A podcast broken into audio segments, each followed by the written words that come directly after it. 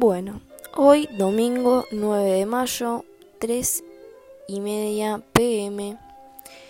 Em, en el podcast de hoy voy a hablar de la filosofía como una forma de replantearse las cosas que nos suceden en nuestra vida, en nuestra cotidianeidad, a través de la que generamos interrogantes de por qué sucede algo, cómo es que sucedió, y nos hacemos estas preguntas sin esperar una respuesta a cambio, porque no nos interesa obtener una respuesta final, sino este hecho de reflexionar acerca de cómo hubiesen sido ciertas situaciones, si podrían haber sido de otra forma, en base a qué, por qué, qué hubiésemos cambiado, por qué lo hubiésemos hecho.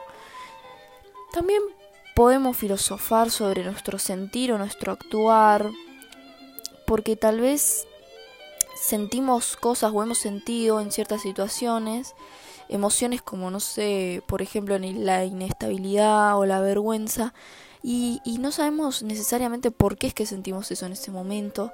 Entonces también la filosofía nos invita a reflexionar acerca de eso y encontrar o no eh, una respuesta.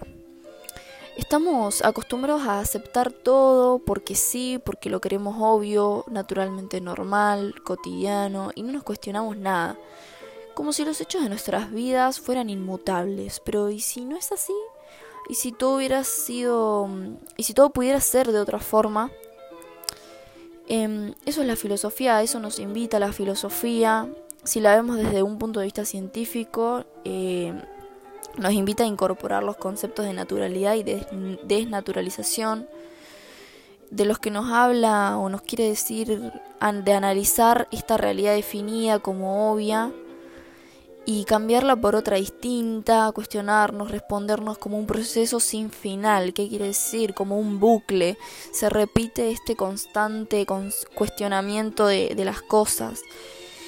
Eh, veamos la filosofía como una doctrina, que usa un conjunto de razonamientos lógicos y metódicos sobre conceptos abstractos como la existencia, la verdad y la ética, basados en la ciencia, las características, las causas y los efectos de las cosas naturales como los seres humanos y el universo en su totalidad.